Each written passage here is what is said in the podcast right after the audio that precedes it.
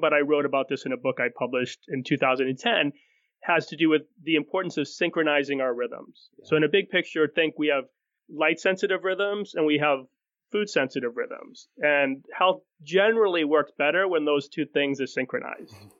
That was Dr. Gregory Kelly. He is the lead product formulator at the Neurohacker Collective, working on some of the top nootropic supplements that are available anywhere in the world. We talked a lot about harmonizing the body, as well as other things that you can do to bring more general wellness and health into your existence. Without further ado, let's get to becoming legendary with Dr. Greg Kelly.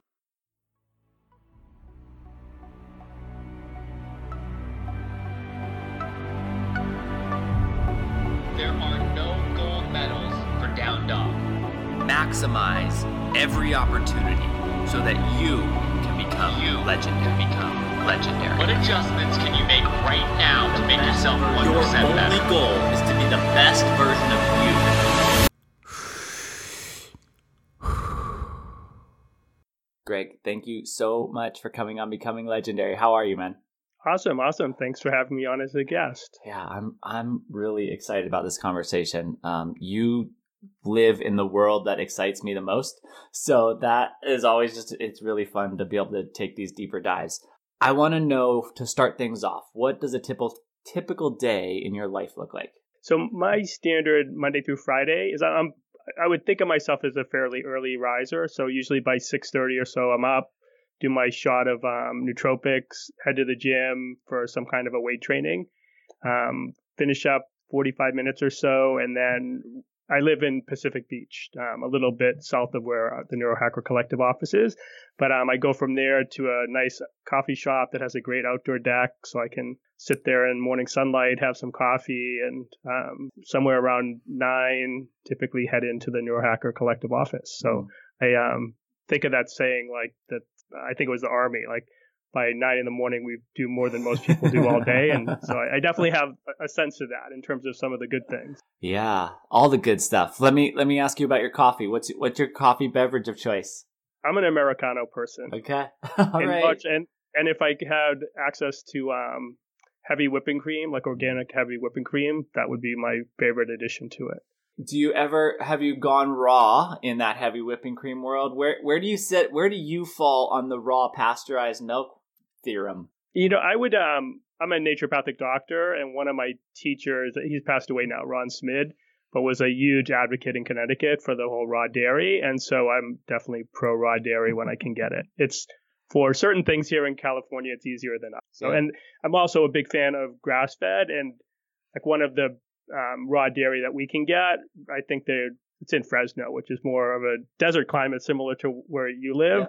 Yeah. Um, and I just don't think the quality of that dairy, even though it's raw, is likely to be as good as maybe pasteurized butter from Ireland or you know, totally. the Northwest. It's an interesting. That's a really interesting step. Um, looking at the ecosystem of existence of your food, mm-hmm. right, and how how systems start to play into everything. What what were the steps that were involved in the food consumption of the food you're consuming? Is something that is probably not as thought of as we should. I think mm-hmm. I think I love I love that call out and it kind of lead right to your world, the Neurohacker Collective. Um, so you are the lead product formulator at the Neurohacker Collective. Yes, that's correct. Okay. Now, I want to know before I get into anything else, does that tend to, to N of one self experimentation, observations? Does, did you get into any of that stuff? Usually for me, but I'm also the eyes for a lot of the team. Yeah. So like we've been experimenting with a what what I would call a nootropic shot, and so I'm the one that you know has everyone do tapping speed and reaction time mm-hmm. and gets their feedback. Yeah. So I, I you know try to get everyone here at the office involved in N of one stuff. I love it. Um, is it subcutaneous? No, no. This would just be like a liquid shot, like a oh, a um, vial, like a yeah. Okay.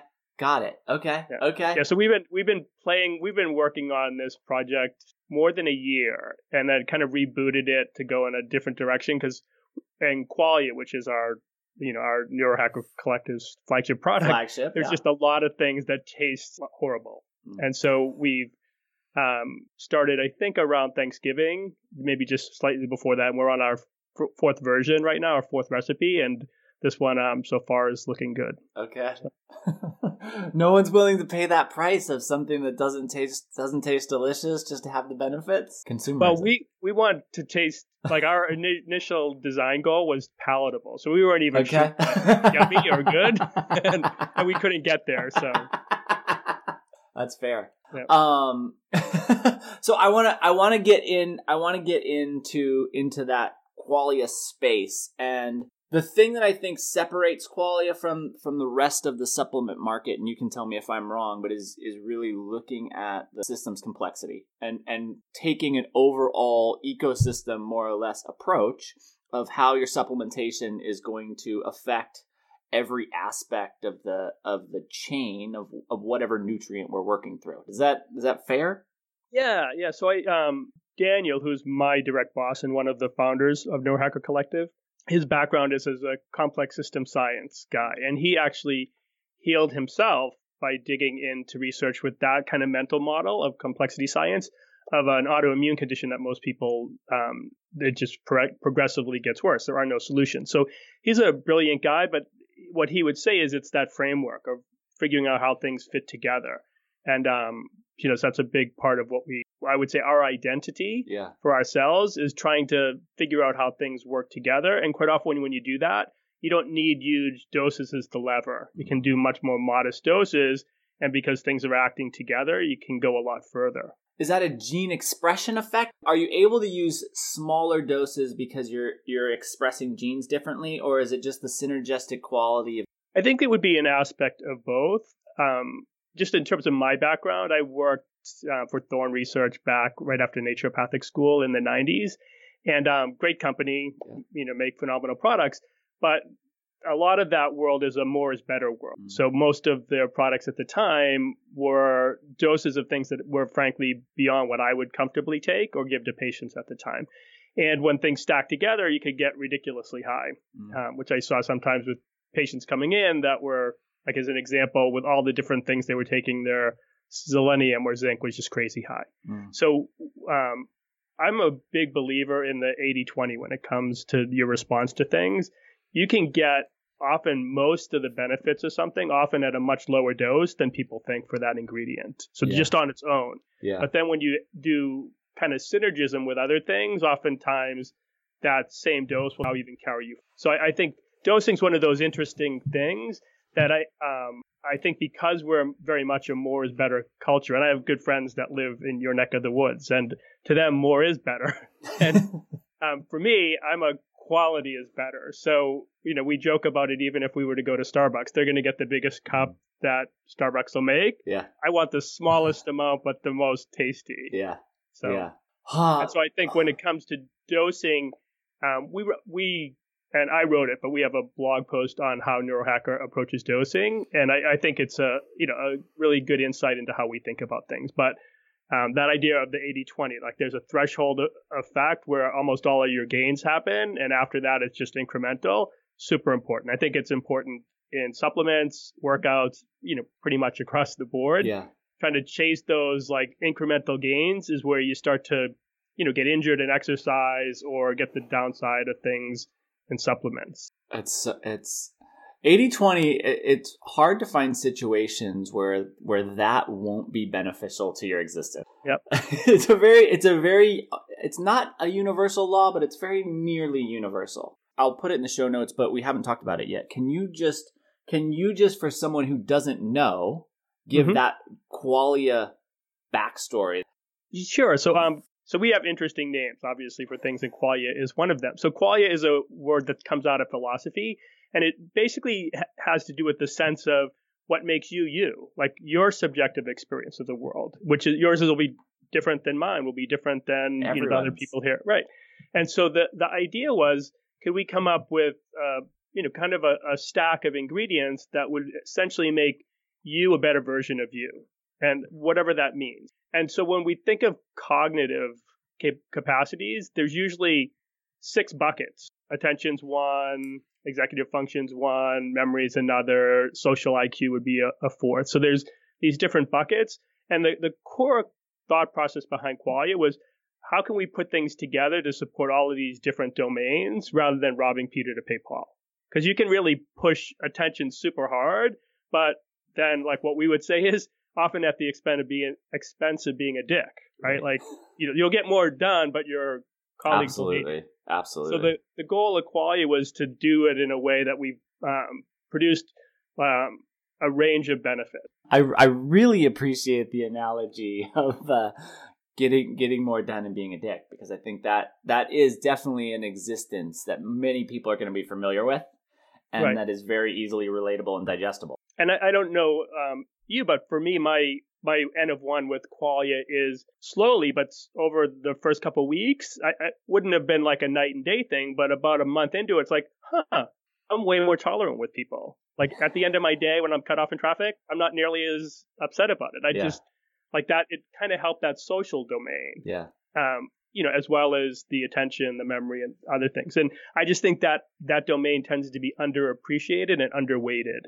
Super underappreciated and super underweighted. Um, I wonder, I wonder, are is there anyone doing any quantitative research on actual emotional intelligence aspects shifting from from nootropics? You know, I haven't seen much in terms of that, but I've seen for isolated ingredients, yes. So, um, one of the projects I've been working on would be a- an empathy substack, something to add on to Qualia, Yeah. or you know, could be used on its own, but to build empathy, to build really targeting that one domain, because when we have more empathy, we're frankly better humans, better, you know, at work, Yeah. better managers, etc.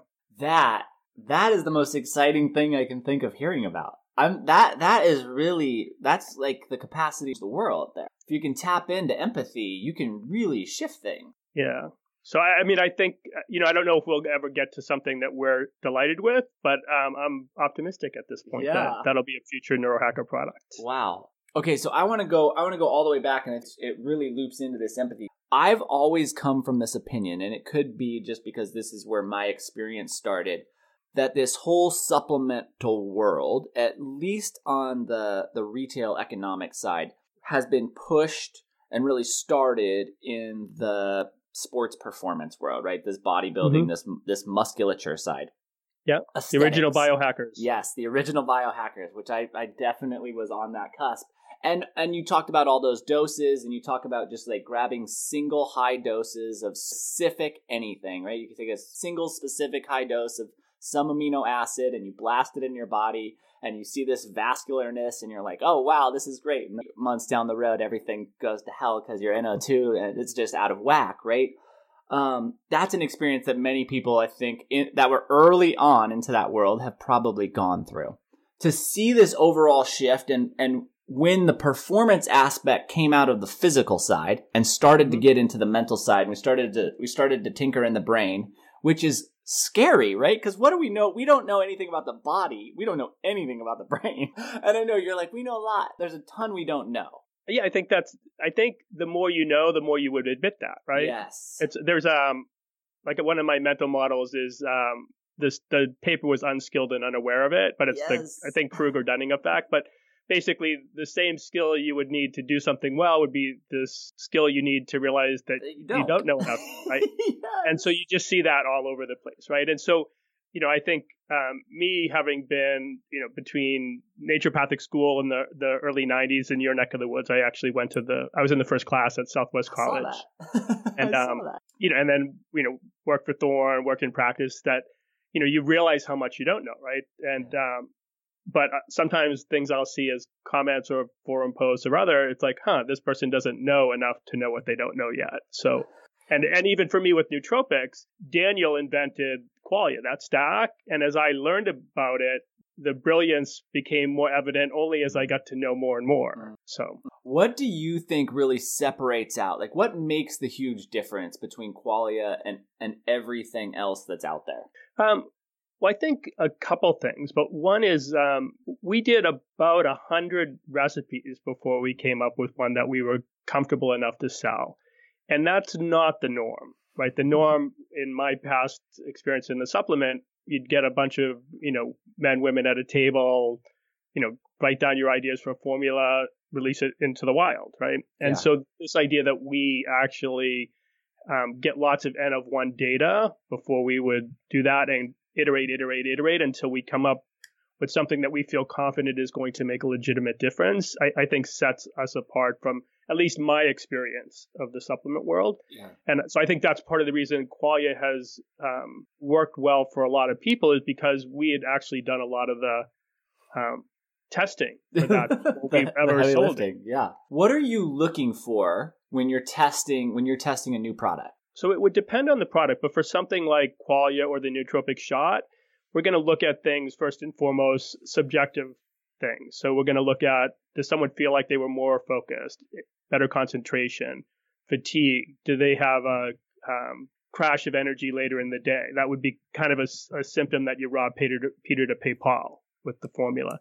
Um, you know, what was their sense of their workouts, their motivation to work out, their ability to complete a workout? Yeah. So we're going to look at a whole range of things. And um, then in addition to that, we'll do you know, um, neuromuscular speed. So um, finger tapping. There's Yeah. apps that you know any user could download or reaction time. So we'll do a range of these objective things that, in a sense, give a um, an objective verification to the subjective responses. Yeah. And so it, it just depends on what what we're after, but we're going to typically marry a combination of both subjective and objective criteria. Subjective in nootropics being huge because that's why people, you know, ultimately For sure. um, buy them. So For sure. Another interesting thing about the world of nootropics, and I, I you touched on it there with with fatigue, but I, I really want to separate this idea out so that you can help me here because everyone is familiar and comfortable. Like we all know that we can create muscle fatigue, right? So we can create structural Yep. fatigue in our body. But then we also have this thing that we're willing to admit, which is mental fatigue. Mhm. But I think we gloss over the fact that mental fatigue literally describing our brain being fatigued. And and that is some like the, the two words are it's easy to think, oh yeah, mental fatigue, brain fatigue, but no one ever says, man, my brain is really, really exhausted right Yeah.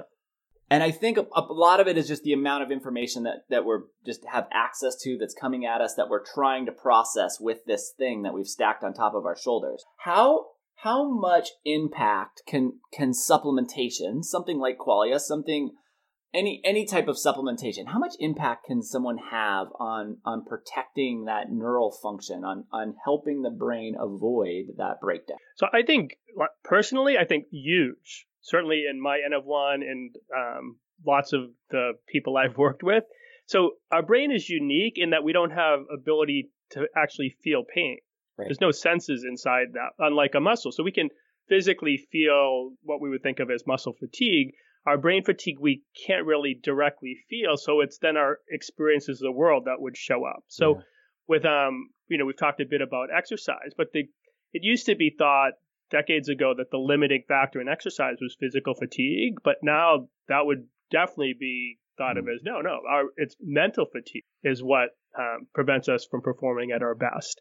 And so the way it works with exercise is the longer you engage in it, whether it's endurance, weightlifting, the more the mental fatigue builds. And so quite often what you'll see is some degree of disengagement Yeah. well before like maybe maybe you're still going through the motions at the gym 40 minutes in, but you've disengaged a bit. Yeah. And the, the key thing to get the most out of that time is to stay mentally, um, to essentially put fatigue off until we've done everything that we set off to do. So I, I saw David Goggins speak at um, the Arnold Expo in Columbus recently. He was inducted to their Sports Hall of Fame. And uh, for the people that don't know, David Goggins is an ex Navy SEAL, super endurance athlete, world record holder for most pull ups in a day. And he ended his speech by saying something uh, to the gist of, you don't quit when you're tired, you quit, quit when you're done. And I think it's our brain that allows us to Mhm. have that difference. Yeah. And nutritional support can make be the tipping point for that one way or another. yeah there and and n of one is unfortunately fortunately the way that you that you really have the capacity to experience these things. But when you get really in tune with how your brain is working or you have something that forces you to get really in tune with how your brain is working um, subtle tiny adjustments in sleep cycle in food consumption in timing of food all of these things significantly impact how you are operating as a as a human Yep. uh, um And I know in the historical in historical versions of Qualia, there there were some there are some more timing restrictions to how the product was recommended. And you guys have gone away from from that dual capsule setup to to your new formulation, which is the single cap. Have mm-hmm. you have you seen? I assume that there's a huge uptick in uh, capacity to follow to follow instructions that way. For sure. um, have have you seen significant impacts uh, in any other level? Is there is there have there been changes that are notable aside from aside from adherence to supplementation t- timing? Um, so I would say, like stepping back, the model that I have in Neurohacker, Daniel definitely shares it is um, what we would think of as response groupings. So for almost anything, you could say there's going to be one subset of people that are super responders. Exercise, like you and I start the same weightlifting thing, you gain five pounds of muscle, I gain one, right? There's going to be responders, there'll be non-responders, and then a small group of negative responders. So what um what we would say is with qualia, the original two step that you're mentioning with mind, is that the proportion in each of those groups is essentially the same but some of the people that would be in each of those groups might be slightly different. So there's a subset of people. The original stack, we had some a couple things like Noopept as an example that um, we removed for Qualia Qualia Mind, which is the one that's our, our newer product. And there's just a small subset of people that are super responders to Noopept. So they're without that ingredient, they're just not going to um, respond the same way.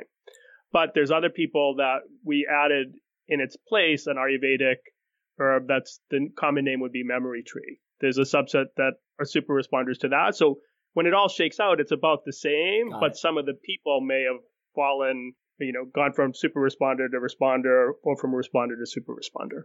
Got it. In that in that racetam world, in that racetam world off off the beaten path a little bit, is there is there anything that really excites you in the in the racetams? Um, you know, I it's not something I've played a lot with. Okay. So I don't have. I'm definitely not the go-to expert on that. But um, I think of those as the turbo. Okay. So like qualia would be the like your normal day. Yep. And like we do something just that we make up for our own use. That's a racetam blend, like so that you know everyone at Christmas would have gotten one in their stockings, kind of thing. Okay. And so that's like if you really need a turbo day, then you know this is a mix of racetams. Yeah. That's there for you. And it was funny, one of our staff didn't realize that the little we put um, Qualia Mind in day packets, right? So seven capsules is a full dose. Um, that's a, a sample pack we'll give out at trade shows. Well, these Christmas stocking stuffers were in those same kind of packages. and so they thought they should take all of them. Got it. Got it. So they talk about a turbo day. that sounds like a turbo day. Yeah. Hopefully there's a lot of choline supplementation. um, so I want to get to something that I that I believe is really deep within within your expertise level, and um, that is the new product that you guys are bringing out. It's Eternus? Eternus. Eternus. Like oh, that makes total sense. Eternus makes total sense. Um, okay, so you're talking there about about longevity. We're talking about NAD. Um, and we're really it, it looks like you're really focused on mitochondrial health. Yes, absolutely. Yeah. Yeah, we um, similar to Dave Asprey, we really think that's one of the keys to healthy aging and frankly brain performance as well. You're specifically about the health of mitochondrial function. Where where's your primary focus? For the Eternus product, really it was on five things and how they interact together. So one is the NAD molecule, which has been, you know, receiving tons of well-deserved attention. You know, one of the reasons we it's received attention is because of its role in making ATP, which our mitochondria do. But um, I almost never have heard it mentioned that we need ATP to make NAD. So you kind of need both, right, to optimize. Yeah. You know, so what we would say is NAD in isolation isn't something we care a lot about. We care about it because what it allows us to do. And I think the what it allows us to do has been disappointing so far in studies of NAD. So just boosting it on its own, we don't think, you know, super important. We think it's a means to an end. Got it. And so also at the same time boosting ATP, which is, you know, things like creatine, which a lot of bodybuilders have been using for a long time is super important. Uh, in the body, ATP is always complex with magnesium. So you know that's a super important molecule for it and then mitochondria are actually these networks so when you see images of a cell, you'll often see one, maybe two mitochondria in it. But the truth is, our cells have hundreds to thousands of mitochondria mm. that are all all communicating. And so the, the goal is to build a fitter network. It's one of the things that exercise would do. It makes our mitochondrial network much more robust, much more capable. So for us, in a simple sense, one of the things we tried to do with Eternus was to look at things that mimic the effects of exercise or mimic the effects on mitochondria from calorie restriction and then do more of those. I don't even want to ask this question. Is there nicotinamide ribose in there? Is that is... no? So that's an interesting. So that's what I would think of. Um, I would categorize niacin equivalents, anything yeah. that can build the NAD molecule as mm-hmm. a niacin equivalent. So um, nicotinamide riboside or NR, we'll just use for sure. Perfect, thank you. Is is one of the newer ones, right? We have the, what I think of as the old niacin equivalent. Okay. So vitamin B3, whether okay. niacin or nic, um, niacinamide, and NR is a um, is a essentially something that there's a patent, and the Got owners it. of that are, are, Chromadex. They make a product, um, and they won't sell NR to anyone any longer. So the um, availability of that raw material is essentially non-existent. Got it. And that'll be the the case as long as that patent's enforced, and that there's an ongoing battle between um, Chromadex and Elysium because of that patent. Got it. So, anyways, um, and for us, the key thing with NR is we think a lot of the the story around it is more myth than factual. Okay. So, as an example, I, I you know I could send you studies from the early '90s showing that um, during digestion in our in animal foods, most of the niacin is in NAD. It's the whole molecule, and during digestion, that gets broken down first into NMN, then NR, and most of what's absorbed is just plain old niacinamide. So mm that's not hard to come by information. mm So even in the, their own NR studies, what they'll do is they'll label the whole molecule. So they'll put something that tags the riboside part and the niacin part. And what they found is that those two things together don't arrive in tissues together. Got it. Got what, it what it does is it like the old studies show it gets broken apart. It's getting clean. And so we think um hmm. you know we think it's a, a good way to build NAD. We think there's other good ways to do it as well. And, and we think a lot of the rationale for why it's better is frankly uh, misinformed. Okay. I I love that. I really appreciate that. So you're so in your focus, your focus on if someone were to come come to you and you were you were practicing this, your focus would be on building that NAD cycle. Yeah, so um so in um, complex systems, there's this idea of redundancy, super important if you're going to build mm-hmm. like a computer network or anything else, right? So of course we find that our body has all kinds of redundancy built in. So if we look at just NAD, we have three different ways to make it. One of them would use NR or niacinamide or NNM. That's called salvage. And no matter how we make it in the first place, we're salvaging it all day, every day. Right. That's that's like always ongoing. But we can also make it from niacin, the flesh-in vitamin, um, B3 in a completely different way. Mm-hmm. And we can make it from L-tryptophan in a third completely different way. So we think, coming from the complexity science world, that it's way better to support redundancy when it exists. So for us, like going super high in one way to make it doesn't make any sense. Yeah supporting all three, mm-hmm. that's a neurohacker collective way. So that's and that's one piece. So and then I mentioned no matter how we make it, the NAD molecule gets consumed over and over every day to do things like DNA repair or to activate a, um, enzymes called sirtuins that are a super important longevity pathway. And when it gets consumed, the leftover is niacinamide. So no matter how you made it in the first place, you're still going to have to deal with that niacinamide molecule and salvaging it. So the another key part for us is how do we optimize salvaging, salvaging, it? Whether we're giving it in the first place or we're getting it because of consuming it in these important health span enzymes, we still need to be able to remake NAD as we need it in our tissue. So that and that's another piece. Like I'll hear like, oh, NR is better because um, it's um, it feeds sirtuins better. It's like, mm. okay, maybe it did that once, right. but like you got to make that circle go round and round all day. And one of the things that does that are polyphenols or certain polyphenols, these plant compounds. So a big focus of ours was what we would say the NAD metabolome. All like basically all of the molecules that go into making it and all the molecules that get made from it. and then understanding that and supporting that whole thing because we want to see good traffic flow through things. And- If that makes sense. Like yeah. we, we want to avoid metabolic traffic jams. it it's so it's which if you're looking at if you're looking at how you're you're designing a city right there's there's a very fractal component to how how city life operates and how human life operates and how univer- universal life operates and there there are these layers that kind of stack on top of each other and there's so many things that kind of mirror down and scale down and scale up and if we're if we're looking at how we want to build a city we're gonna we're gonna work so that we don't we don't have traffic jams. We're gonna work at how we can we can reuse as much as we possibly can. It's very interesting it's very interesting to hear hear those types of things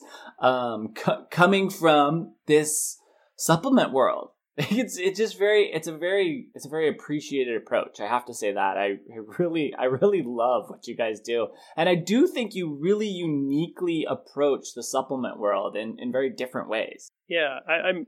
I know, um, like Daniel's. Um, I would say one of the legitimately brightest people I've ever been around. Um, Peter D'Adamo, the um, originator of the blood type diet, would be another one. I was in practice with him at one point. Um, and you know, just both genius guys. So one of the great things with Daniel is he'll ask good questions, but then he keeps asking more good questions. right until you really get to the root of things and figure it out and having that as um you know part of our team is immensely helpful Yeah. And and good questions are really immensely important and getting to the root of things is also you know when you solve when you solve something on the surface it's Mhm. going to come back up. When you solve something at the root, the you solve the problem. And there's a big difference. There's a really big difference. well Um, when what happens i think with nad is so like another piece that i actually um we're doing a series of scientific articles on that eternus product but ba- breaking it down into you know kind of a bunch of different steps but um, the first one it was an introduction to nad and we just turned comments on for the first time on under our blog post. So the first comment was actually a really smart comment, and one of the things they asked had to do with, you know, aren't you concerned with? Um, they said hypomethylation, but in essence, what they mean is that anything that can build the NAD molecule tends to also tax our methylation.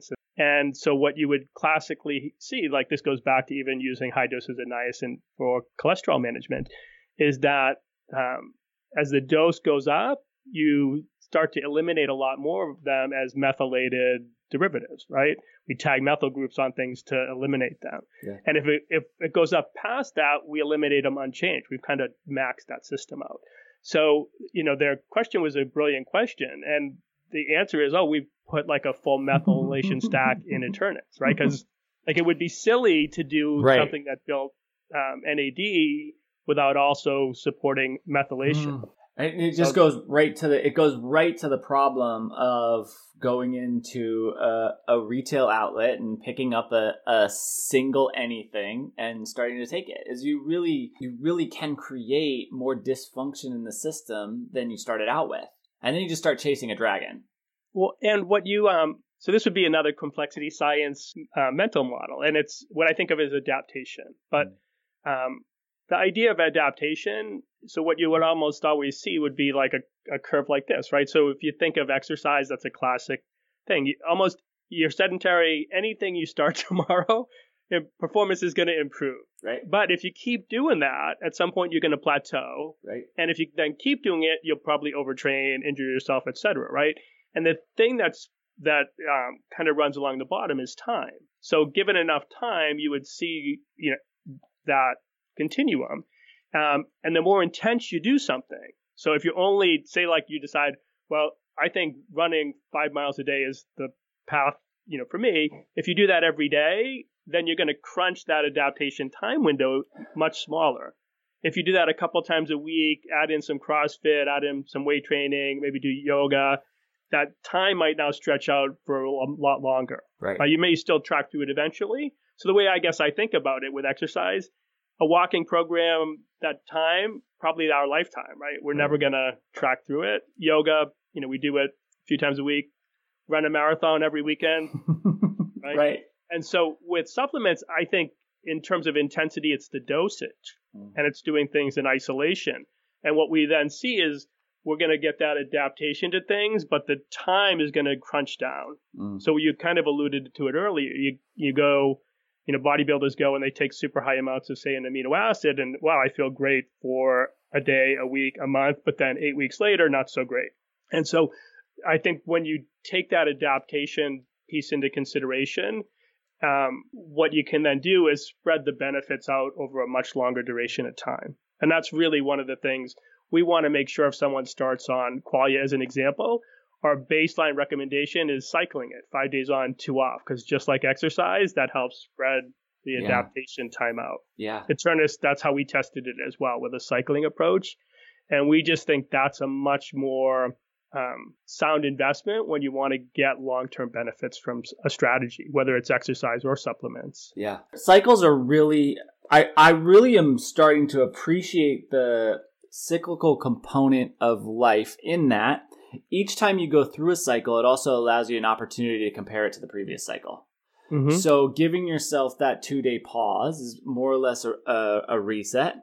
And then you start Yeah. back in on day 1 and you can compare day 1 to day 2 and then maybe maybe you, you make your own tinkering schedule because every single human body is going to have its own thing but when you develop that awareness and you're able to stack the knowledge of previous experience on top of each other you really can gain under could never get if you just went all right i'm going to go through this bottle and then when this bottle's done i'm either going to buy another bottle or not um, so i really like I'm, I'm really getting into cycle Well, I think, like to me, cycling's what I would think of the term intermittent, right? Because intermittent fasting is a big thing in the biohacker space. Yeah. But I think there's a lot of magic that comes when we do things intermittently, and I think part of that is because, like, if we just think in terms of our senses, like our vision, hearing, those are designed to function based off change, and more specifically, proportional change. So, like the story that I would say, and this is called Hooks Weber's law, if we were in a dark room. Like right now, I turned off all the lights and someone lit a candle. Whoa, we're going to notice that big time. But if I had 100 candles on this already, lit one more, not so much, Right. right? So the one candle was essentially meaningless. It's the proportional change. And so that's how I believe our receptors work, our hormone systems work, everything. So the goal is always, in my mind, to create proportional change. And when we do things in a smart way intermittently, we're actually playing into that. So one of the things with intermittent fasting um, types of protocols they've found is the fasting does something and the refeeding does, and you need both. yeah The same like when I was younger, I was a nitwit in the gym. I would, you know, lift six days a week, whether I was tired or not. I never had the intermittent rest recovery thing dialed in. So I spun my wheels for years and years. Where now, you know, I'm much more attuned to like it's as important to get the days not in the gym as it is the ones in the gym, like both. Yes. That we have really shifted our focus around the studio to this necessity to recharge, right? We spend so much time worrying about how charged our battery is, a battery on our cell phone. We don't spend any time thinking about how charged our battery in our brain and body are. So Yep. focusing your attention capacity and willingness, we get in these, these cycles where we don't want to stop, where we don't want to take that plug back in. It's Mhm. required because if you don't, your body you're you're going to be forced to do it at some point. Yeah, the rest recovery piece is for sure not the intuitive thing. Like I just think of myself maybe when I was in the Navy and first lifting weights, I was convinced it was the doing that was important. So to take time away from doing was like pulling teeth from me, right? Yes. But it also didn't work. You know, I probably was spent a lot of those years overtrained yes. and investing my time poorly. Where now the rest and recovery piece, I think for me is intuitive, but it took a long time to get there. Ha, prioritizing sleep. That that for me was probably the biggest impact uh, in my life. Is there anything is there anything that you go consistently to that the majority of people aren't putting enough focus or energy or attention into that you think could significantly improve life quality? You know, I um I'm guessing the blue blocker strategies at Mm. night, as much as the biohackers know about them and doing them, in the general world, it's not my experience. Like literally none of my non-biohacking friends would own a pair of blue blocker sunglasses and wear them at night if they're on their computer watching TV, right? So that's a huge one. Yeah. And um and the few that I've been able to get to do that. It's if they've had sleep issues, it's made a it's been a tipping point thing Yeah. for them. That's a great call out. So, so um, Dr. Kelly is talking about orange tinted glasses or, or glasses that are blocking out the blue light spectrum. Um, so, blue light is in the morning, and then as the as the day progresses, it it shifts towards this redder light, sp- and it massively is your brain's willingness to shut down when you take that blue light, that um, initial morning energy light out of your out of your evening activity. For And sure. our, Yeah. our computer screens, our phone screens, our TVs, they are all emitting blue light at us the moment Yeah, you turn them um, on. um, disproportionately. So natural. If you think of a Mm. candle or a fire, um, those types of lights, they're going to have some blue and green, but Yeah. they have disproportionately more oranges, yellows, and reds. And so at night, that it should shift to that spectrum that we're having much more of that. Now, the interesting thing, if you stared at a fire after wearing blue blockers for a while, and well, if you took those off, Off. then all of a sudden you would see all the blues and greens in the flame. That's interesting. Um, but it's because again that just- idea of change, yeah. right? And so that would be a huge one. I think um, I'm a big fan of some degree, whether like I would call it time restricted feeding, um, but intermittent fasting sometimes is used as a catch all. But basically, trying to eat most of your calories on uh, the majority of days in some kind of a time window, most of which corresponds with daylight, would be to me like a big um, an important hack as well. Okay. So- I, I really think that's important because I am I'm a huge intermittent faster, but I think the majority of people that are participating in intermittent fasting are doing it wrong because they want to skip breakfast because skipping breakfast is easy, and then they want to eat at like eleven o'clock at night. Yeah, it, In my opinion, you're destroying your sleep. Well, what you're doing. So I had Greg Potter on our Collective Insights podcast Yeah. not too long ago, and he's for the people that don't know that name, he works for HumanOS.me, and he's one of the experts on how circadian rhythms, sleep, and metabolic health all intersect.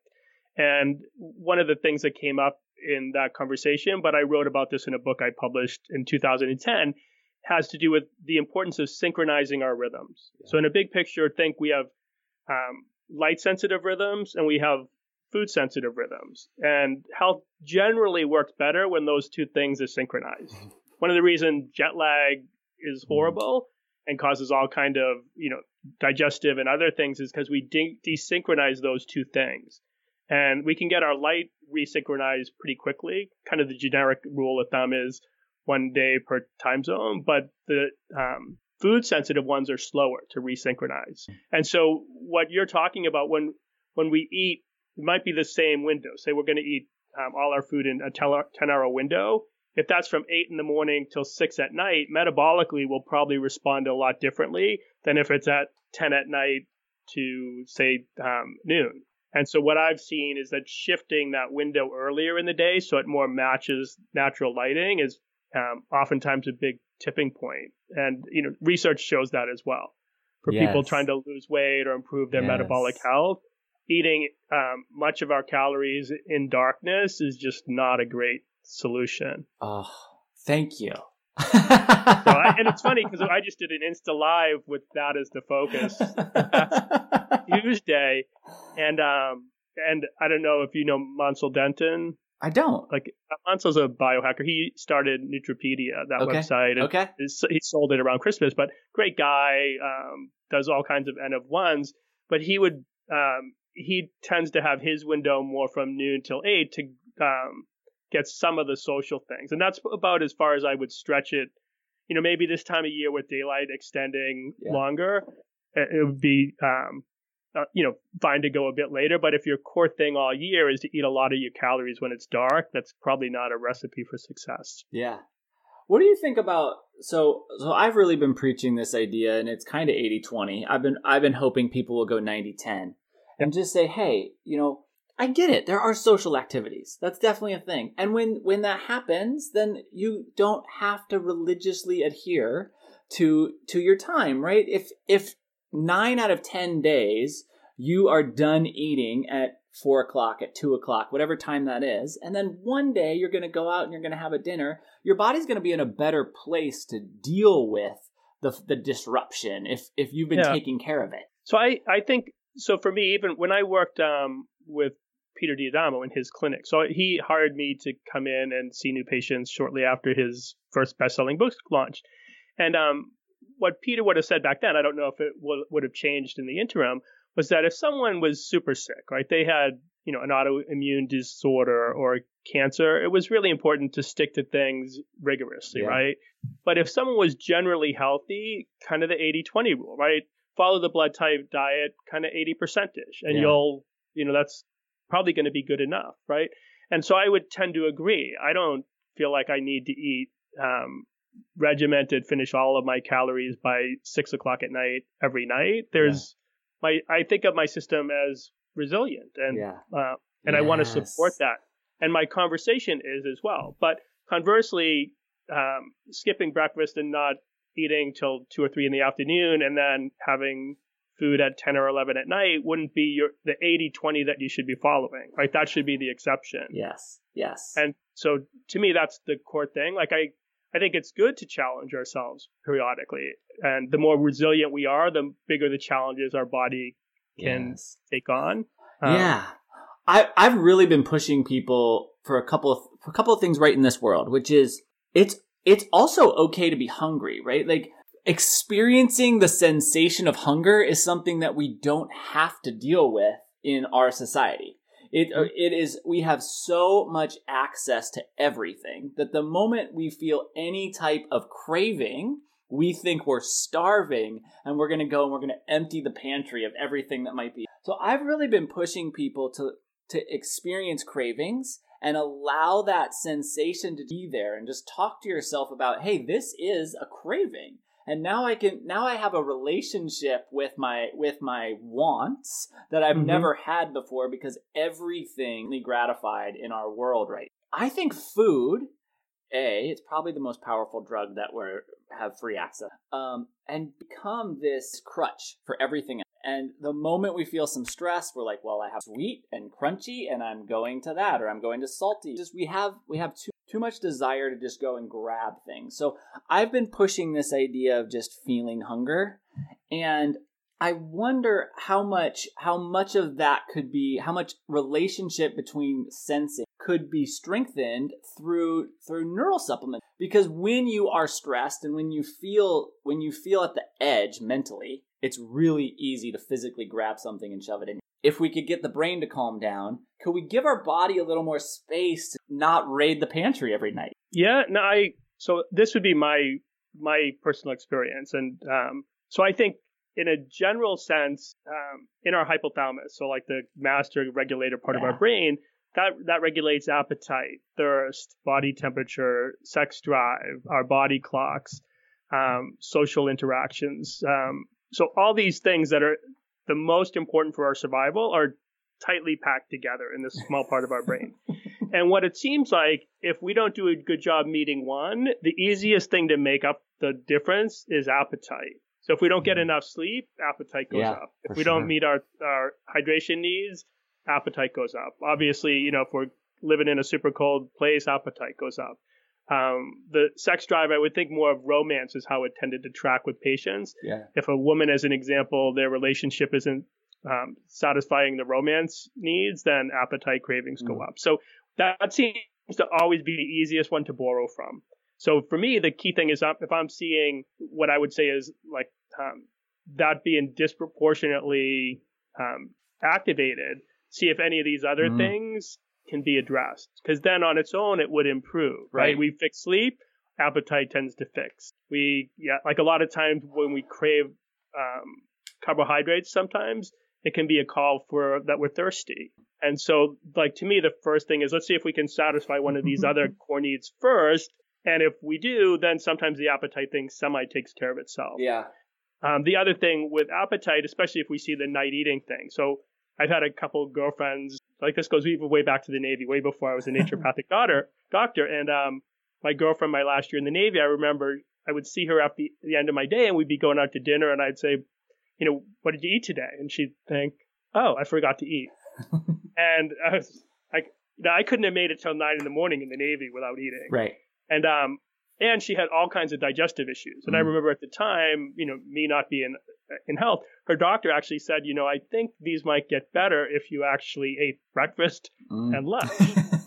and you see that, right? Like our system is designed to digest food better when it is under natural lighting conditions than into the darkness, right? So um, Mm. we do all these things sometimes that we're trying to address. I wouldn't say downstream, but we're addressing the wrong thing first. So for her to, um, the key thing was shifting rhythm so she was hungry earlier in the day. And the way you do that isn't by avoiding eating when you're hungry at night. It's by getting natural light and starting to eat breakfast in the morning, even if you're not hungry. And then you fix it without having to deal with the harder thing. Got it. Got it. That's that. That's a great approach. Why? Why do it the hard way? Right. yeah, trying to combat cravings when you're in the midst of them, you know, especially at that point in the day, the truth is we probably exhausted our willpower for the day by that point in time. So rather than beating yourself up, the start the next day and, you know, work on the beginning part of the day. That sets the tone. Yeah. So sunshine in the morning. You've mentioned that. You've mentioned that a couple times. How important to you is sunshine in the morning? Um, on a scale of one to 10, that would be a nine, nine or 10. Like I'd up Wow. there with sleep. Okay. Yeah. I I- mean, it's a, it's a step below sleep, but it would be in that next tier down for sure. Is it is it a visual connection with the sunshine, or is the is the epidermal exposure really important? Yeah, I think it's just the visual system that's Okay. important. Yeah. Okay. Um, and it doesn't have to be long, like 10 minutes, right? So um, we talked about empathy earlier and an empathy stack. So tryptophan as an amino acid tends to make us socially better. Um, yeah, but tryptophan, um, there's been a few studies where they've augmented breakfast with tryptophan. And when they do that and get light, it makes sleep, melatonin, all those things better 12 hours later. Mm. So that like that little bit of light um, amplify other good things we do at the beginning of the day. And so for me, it's easy, right? Like it's probably easy for you and Chandler. I know it was easy when I was yeah. in naturopathic school in Tempe, right? Um, Yeah. I used to bike to and from school every morning. But um, in the Navy, it was you know a little bit more challenging when I was in engineering. It was very easy to spend all of your day inside because you were literally spending 12 hours of every Right. 24 on watch in this little inside cubicle. Right. So I've I've kind of been on both ends of it, and you know, as in terms of a time investment, five or ten minutes outside with no glasses on is a just a super good thing to do early in the day. That's a great call. That's you're the first person I've ever heard talk about that. How's that possible? I don't know. I mean, it's you know, not- it's one of those interesting things. Like I, you know, um, I think certain things, um, it's almost like we think things need to be harder than they for are. sure, without a doubt. and um, really the beginning of our day is just the key time to set our body clock for that day almost like winding a watch so we don't have to invest a lot of time into it but just a couple things so having like we don't have to eat a huge meal early in the day but having some calories to kind of get our metabolism started and, and even a bulletproof coffee where you're adding some butter and Yeah. some um, Some um, MCT MCT oil of some kind, yeah. in it, you're going to get actually a fair amount of calories. So you Yeah. might not be eating something, but you're still kind of doing that same thing where you're setting the rhythm early Yeah. in, Yeah. and Man. that's the key. And, And then the, the other thing is darkness at night, right? That's so overlooked. yeah. Um, they haven't. I, I'm going to do just on Insta Live. This will be tomorrow our time, so way after the fact. live. But um, one of the like every I think it's once a month. I just do on a Tuesday like neurohacking in the news, like a Mm. couple science things that came out and how they might apply to to hacks we can do.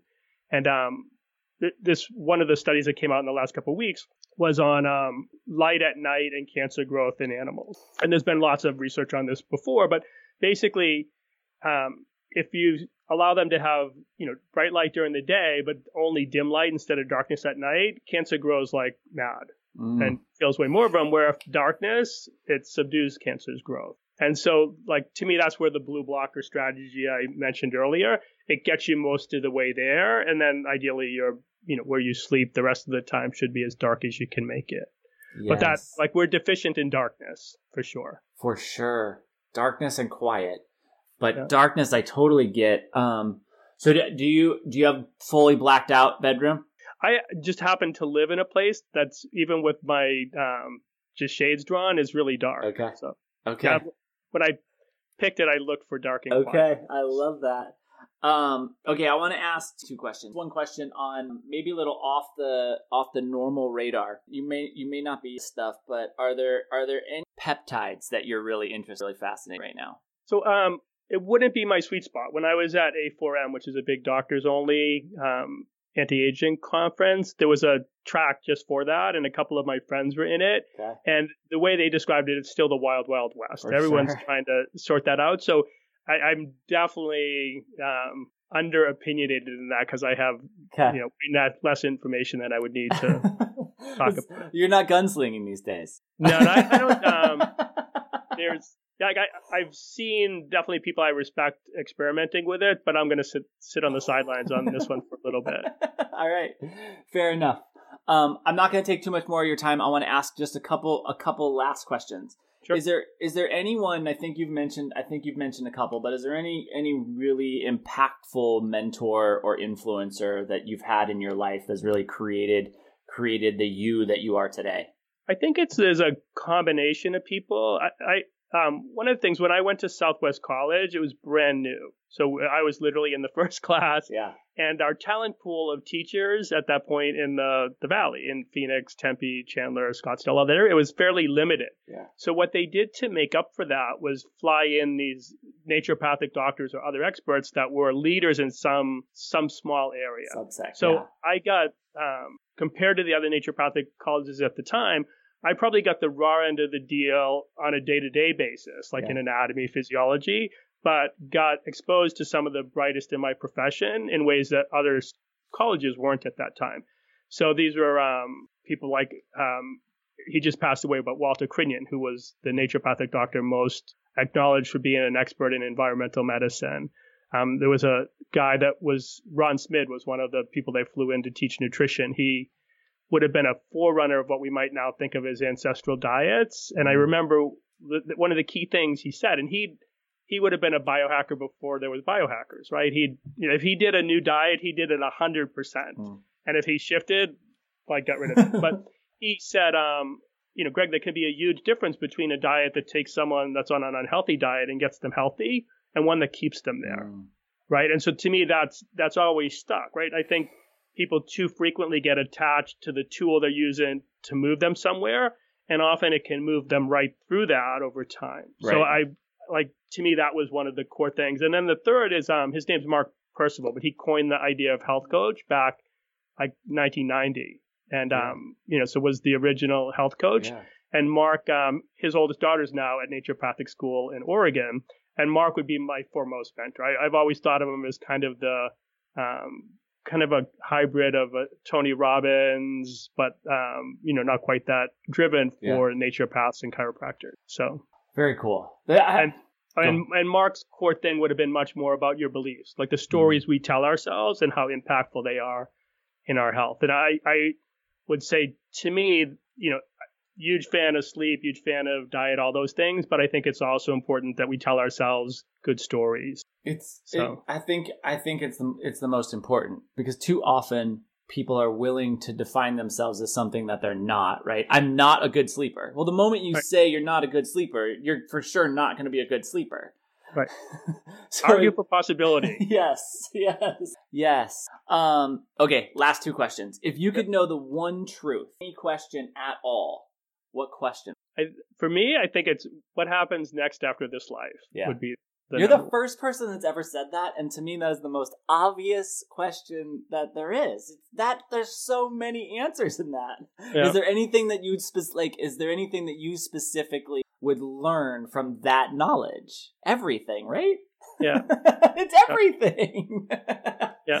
Okay. Last question. Do you have any questions at all for me? And the answer can, or the question, the answer can absolutely be no. Um, so you know, I would just say maybe, um, given that you know, there's probably a few things that you heard during this that were new to you. Um, tell me one thing that you do in your day that you haven't heard today, but that you would say, you know, is a top five thing that should be in my day. Well, we didn't talk about meditation, but do you meditate? Um, uh, I would say not as frequently as I know would be good for me. yeah, that's kind of the story with meditation for the majority of us, right? um, I think the thing that I do more than anything else uh, is connect this idea that there's nothing that I have to do. And every mm-hmm. single thing that I do is something I get to do. And I try awesome. to remind everyone of that experience. Whenever someone says, "Oh, you know, I have to I have to take my kid to the baseball game." You have a kid? like you're living this life, you're living this experience, you're you're driving this fancy shiny vehicle around. You are so blessed. Appreciate that. And if we all just took tiny little bit of get the opportunity to do, would be um, cool. Life is amazing. Life would be even yeah. more amazing. nice. Well, thank you. yeah. Yeah. No, I think you. that that gratitude piece, that reinterpretation of reinterpretation. Like I, I, think our language. I know when I worked with patients, um, I would really ardently try to listen to the words they use to describe themselves in their lives, because quite often the way they describe things was as much the problem as anything else. So and, and it allows you to get to the root and solve the whole the whole system. Yeah. To circle it right back. Dr. Kelly, Greg. I man, thank you so much. This was such a good time. I am so thrilled. Well, thanks for having me. What a treat. So thank right. you.